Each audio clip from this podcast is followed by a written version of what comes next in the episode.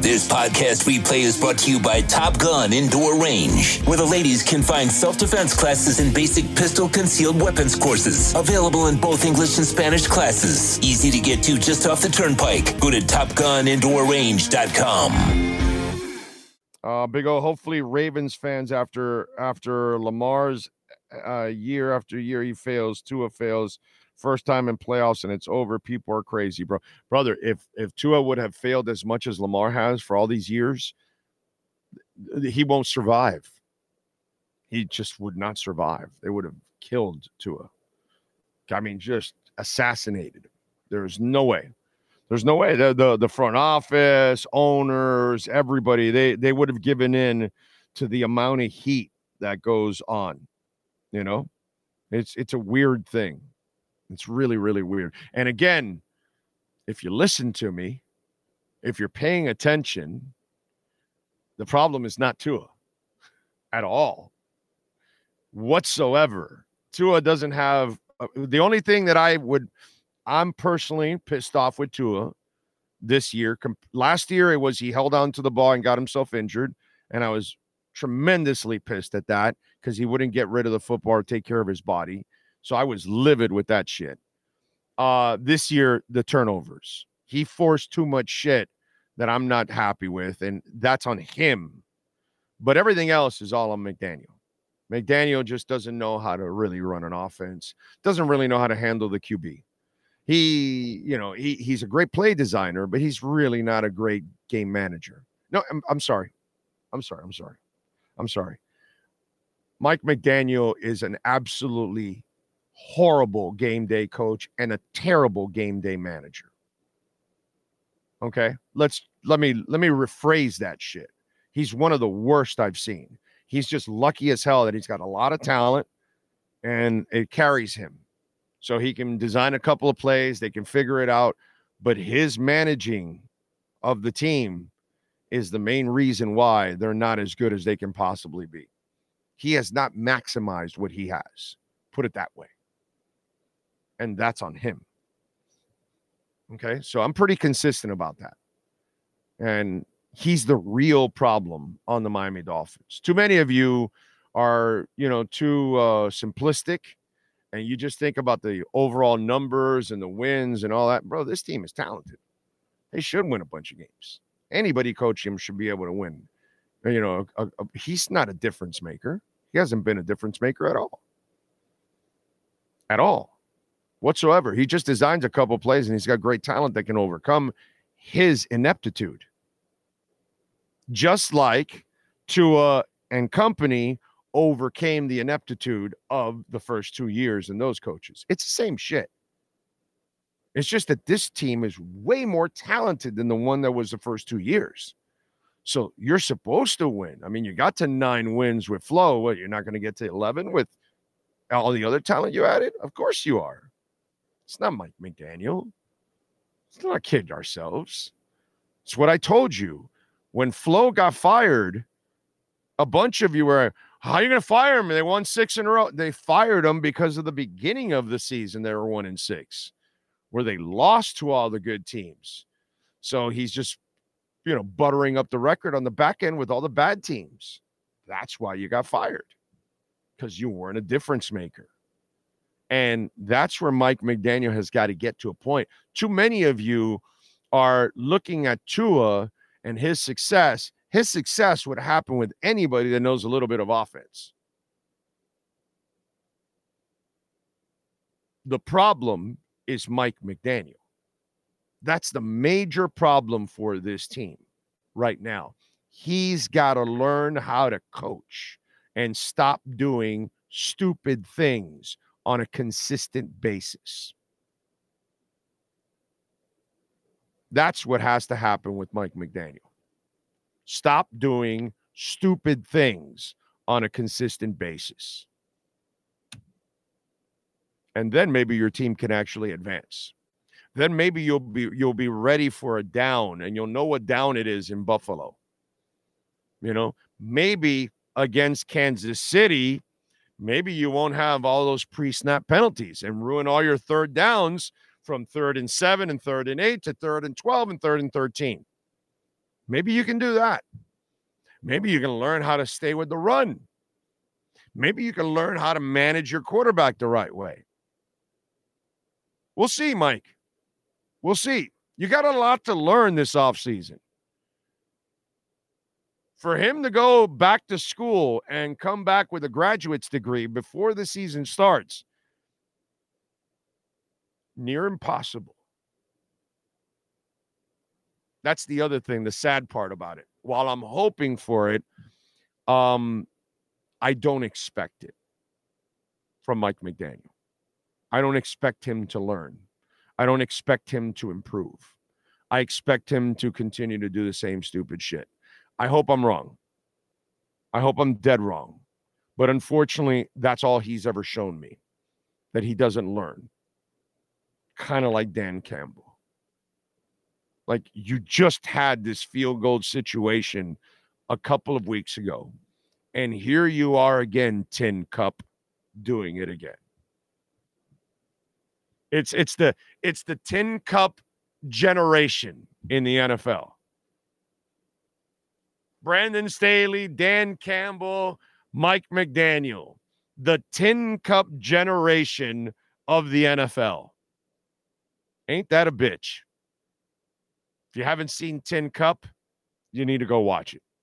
This podcast replay is brought to you by Orvieto's Awards and more. For 35 years, providing everything from plaques to laser and UV printing. They do all their engraving and printing in house for quality control. Call Charles at 305 949 8098 or visit them at OrvietosAwards.com. Orvieto's Awards and more, where recognition is rewarding. Big O, is there a major drop off with Lamar? And, oh my God, yes. Lamar can't even come close to Tua the passer. Dude, Lamar gets away with what he gets away because he is a special, special athlete. That's all. It's a special athlete. He's not a great passer. And to play that position, you must be a great passer. You must be able to read and react quickly. He cannot. He has to see plays develop. He has to wait for a receiver to break for him to throw. There are no anticipatory throws with him. He doesn't have to because when you have Justin Herbert's arm and you have Cam Newton's arm and you have Lamar Jackson's arm, you don't learn anticipatory skills. It's funny. Now, Mahomes has their arm, yet he has anticipatory skills because he has a, the magic of the touch. He knows he has touch. It's different. Joe Burrow. Joe Burrow can sling it like those guys after somebody breaks. But Joe Burrow can also throw anticipatory stuff. Herbert doesn't throw any anticipatory stuff. Cam Newton doesn't throw anticipatory stuff. Lamar Jackson doesn't throw anticipatory stuff. Kyler Murray can throw anticipatory stuff, but he has to because he's short short players have to learn anticipatory skills because they don't see the whole field because they've got mammoth people in front of them. So they can't they have to see through passing lanes, which is in between the linemen, and they're kind of anticipating where one guy is going and they're disappearing, appearing, disappearing, appearing. You you you have no idea what these guys go through in the middle of a game. They're they're not like the six six guy, six five guy that they're looking over the line and they can see them doing everything. The shorter quarterback does not. So they have to learn anticipatory skills because practice comes with it. You run the route the same way in practice that you do in a game, the same depth, the same cut, and everything. So the ball's delivered constantly. It's muscle memory. It's really difficult to do. And it takes like total trust in the system, in the in the in the player you're throwing to, and yourself. That's why some of the guys that are supremely gifted with an arm don't learn it sometimes. You know, Marino, by the way, had anticipatory skills. Marino could sling it all over the place. And then there were moments where he could throw a floater and lead somebody, and he had that, you know, there, but there's very few of those kind of guys. And Tua can thread it into a hole, right? He doesn't have a gun, but he'll throw it hard and, and get it in somewhere where he has to after something happens after a break. If he has enough time, he'll do it. but a more he also has the magic of an anticipatory throw, which is something that some guys cannot do.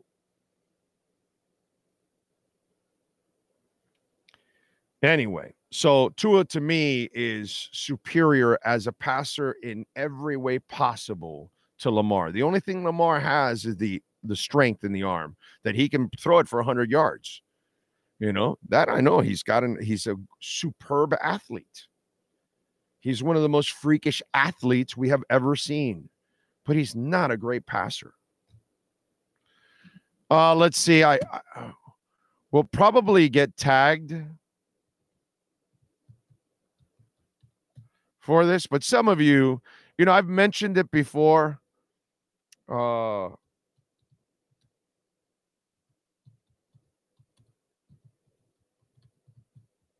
and some of you have probably never watched it. Um,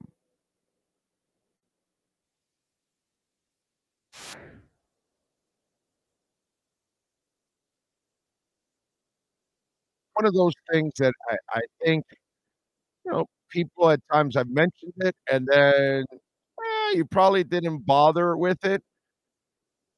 Um, let's see here.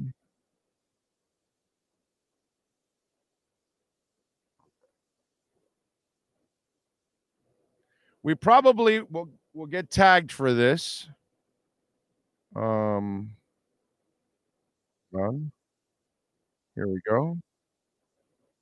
Have a little fun with uh with this now. Take down the uh the billboard, please. Okay. And here we go. Here's Typically Lamar got- Jackson least in a 3,000 passing passing yards. competition. And a thousand rushing yards Here we in go. a Hit the Look, I'm always Lamar. curious to see the strategy that guys go with here in precision passing. Okay, And you can see closer he one. wants the deep ball and those big points No, you're gonna early try the farther one. Yeah, he's trying to hit those that one, corner routes down there, those four last pointers. Yesterday, Typically, guys want to start deep with balls. the one pointers, get some easy throws out of the way. Uh, Not Lamar though. no, Coming up no, short on those no. bucket tosses. Okay.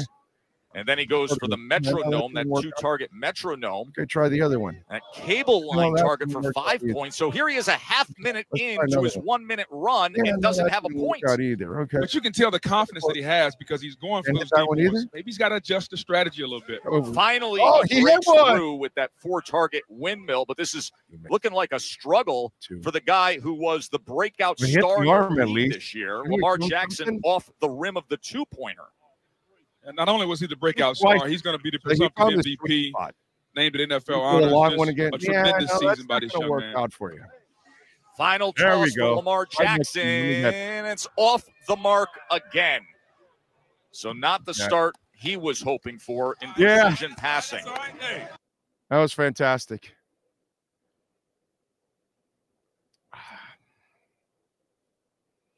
Now go watch Marino do it. There's a moving one that's like all the way in the back. It's like, it's like bam. Bullseye.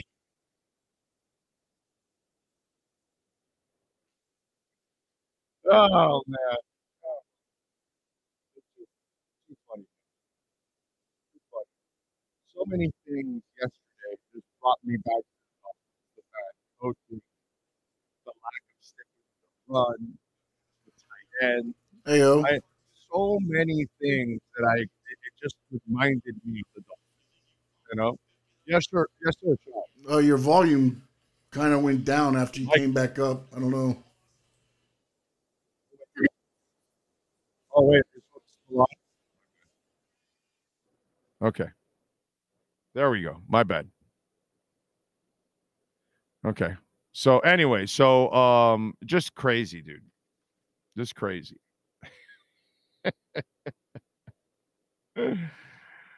Oh man. This podcast replay is brought to you by KSDT CPA, one of South Florida's largest and one of the country's fastest growing accounting firms. KSDT CPA is a full service firm that also excels in crypto. Visit them at ksdtcpa.com or call 305 670 3370. Let's see. John Rouse is in the house. Oh, if McDaniel hasn't changed in two years, knowing his problems, why would we think he will learn and change in year three? Why waste time? Because they have to. They they John, you have to use common sense here, my brother. Okay. The front office, this is bad for them.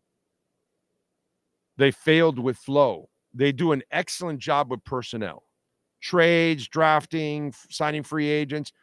Th- This is the best front office we've ever had since the 70s. Okay. I love the front office and personnel, right? But they unfortunately failed with Flo. If they fail with this, it's a really bad look, John. So by firing him now and going to get another guy, and then you have to then change, it might change schemes. It might change what you need on your team offensively, defensively, and then that becomes a whole mess. So they have to now, this is a really tough job for the front office. They have to sit down with Mike McDaniel, have a serious conversation with them about what direction they're going in, what they need to do, and they must correct it because I don't know if they can afford to fire another coach and survive to hire a third. Not a lot of GMs survive that. And so they have got a lot of pressure themselves that Mike McDaniel has got to figure it out by next year. So they're going to do everything in their power to help McDaniel kind of figure this out. They can't do it. They're they're stuck. They're they're stuck in a rock and a hard place. The Flo thing set them back big time. So now they cannot afford to set themselves back again. So they need to stay on the continuity track and then they need to correct it. And they have no choice, my friend. They have to stay in this in this where they're at right now. Because common sense tells you they may not survive to be able to hire a third coach, even if they're great with personnel. So that's kind of where we're at. So the the the talk of change has always been ridiculous. That's never going to happen. This podcast replay is brought to you by Top Gun Indoor Range, where the ladies can find self defense classes and basic pistol concealed weapons courses. Available in both English and Spanish classes. Easy to get to just off the turnpike. Go to TopGunIndoorRange.com. If I was Grier, says Mar- Magic Mark, I'd want to see Tua in someone else's offense before giving him a big contract. How can you do that? You already saw him in somebody else's offense. You saw him with no offense the first two years, and he won more than he lost. Again, the problem is, uh, uh, Mark, you're you don't really know what the problem is. That's the problem. You think Tua is the problem, but that's listen, man. Those of you that think Tua is the problem, 95% of you didn't like Tua in the first place you never really believed in Tua, and this is your way of using this as as your crutch. Okay. I'm sure there's a, a couple of you that believed in Tua and now you're in doubt. I don't think that's a major portion of you. I think that's very few of you. But most of you that are anti Tua, you were always anti Tua. So this is just ammunition for you. Again, not here to convince you. I don't give a shit. I can tell you what the problem is. Hey, I told you what the problem is with Flo, and you thought it was Tua. So that's where all of you anti Tua people, you all lost your credibility with me. Every bit of you lost it because that was at least this is a little harder because there's stats behind it. So it kind of freaks you out, and you really, you know, you got to kind of like look through the trees. But with Flo, it was so obvious. Those of you picking on Tua, I really don't I don't trust you anymore. I, I wouldn't trust your opinion in football. Let's just be honest. Like, I'm being 100% serious.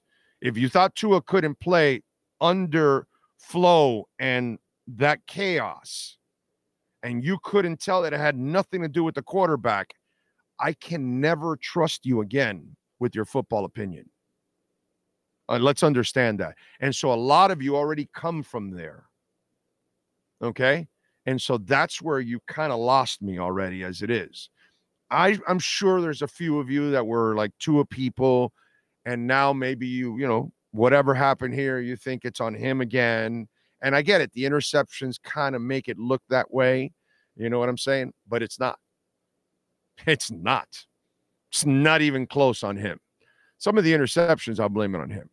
But the shortcomings of this team is all on the coach. Every single ounce of it is on the coach.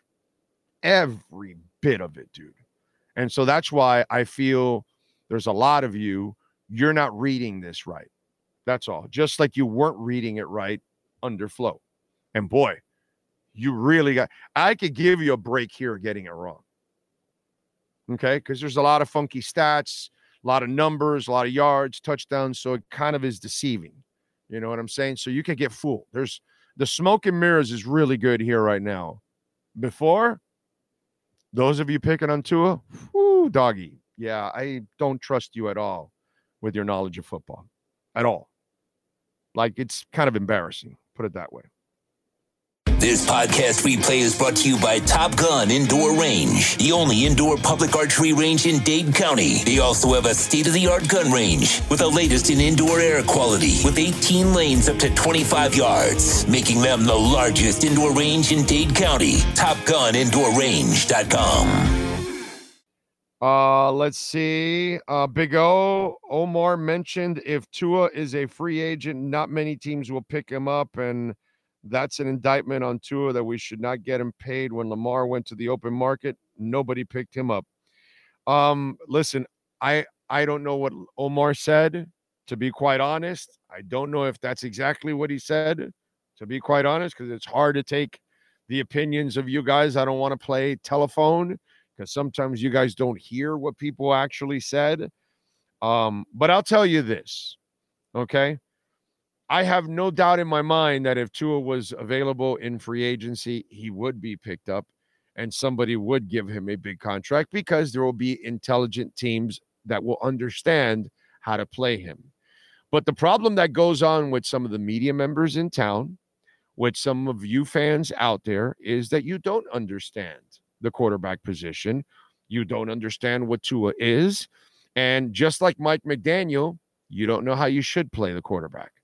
And just like you shouldn't play Lamar Jackson as a passer, you should play him as a runner. Same thing when Jimmy Johnson takes over. You should not take away audibles from Marino. You should not take away his pass catching running backs. You should not take away his Pro Bowl wide receiver because you can't replace them. There's no way he can overcome having an advantage when he doesn't have the playbook in order to call. But when he had the playbook right on his sleeve or in his head, he's able to call whatever play and adjust at that moment because he sees the defense.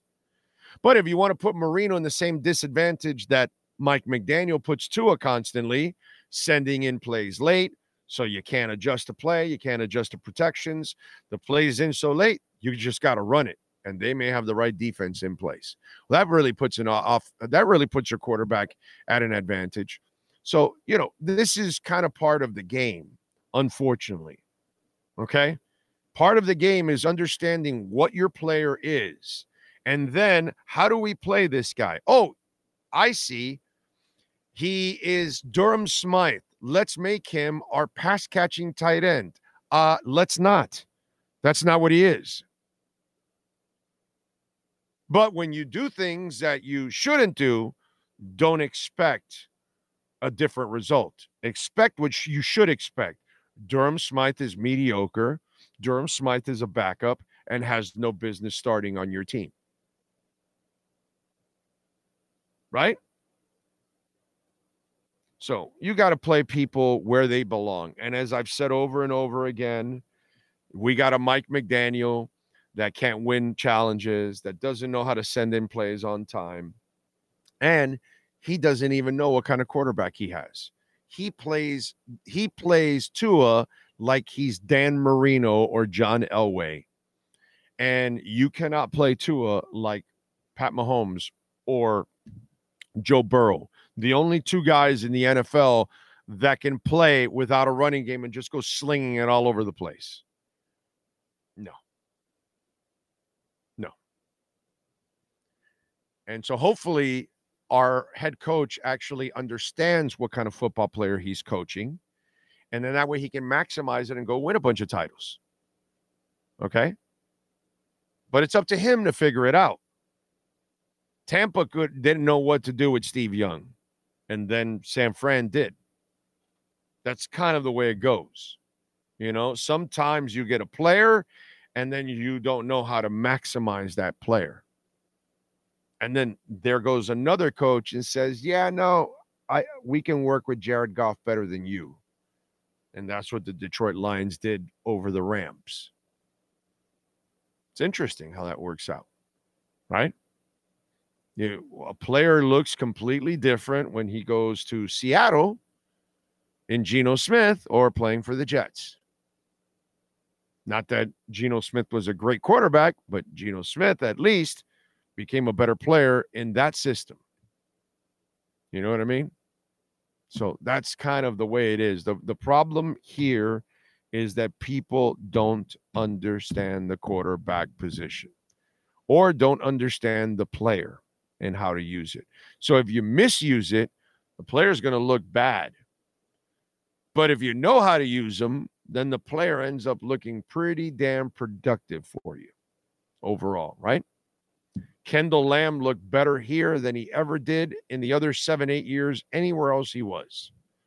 Hassan Whiteside, while a bum, played his best basketball for Erik Spoelstra because Erik looked at what he was and then played him to whatever he could get out of him and got the max out of him. Right? Most people wouldn't have been able to resurrect Duncan Robinson's career out of nothing, but the Heat did. James Johnson bounced around the NBA, came here, played the best basketball of his career because they, at the Heat, they do a really good job of identifying you, who you are, and then we're going to say, okay, this is how we're going to play you. And then you you end up thriving in the Heat, unlike another place. And that's because, again, you must understand who you're coaching. And then now that you know who you're coaching, now you can coach them up to their strengths and sidestep their weaknesses or whatever you want to call it lack of strength, if you want. So that's really what's going on here. You guys can end up with the stupidity and the bullshit stuff, which I don't know whether Omar was talking about or not. Oh, if he was a free agent or what. He's not a free agent. So you can talk about those stupid hypotheticals and waste your time. But in the end, what's going on is that a shit ton of you don't understand the quarterback position, including people in the media.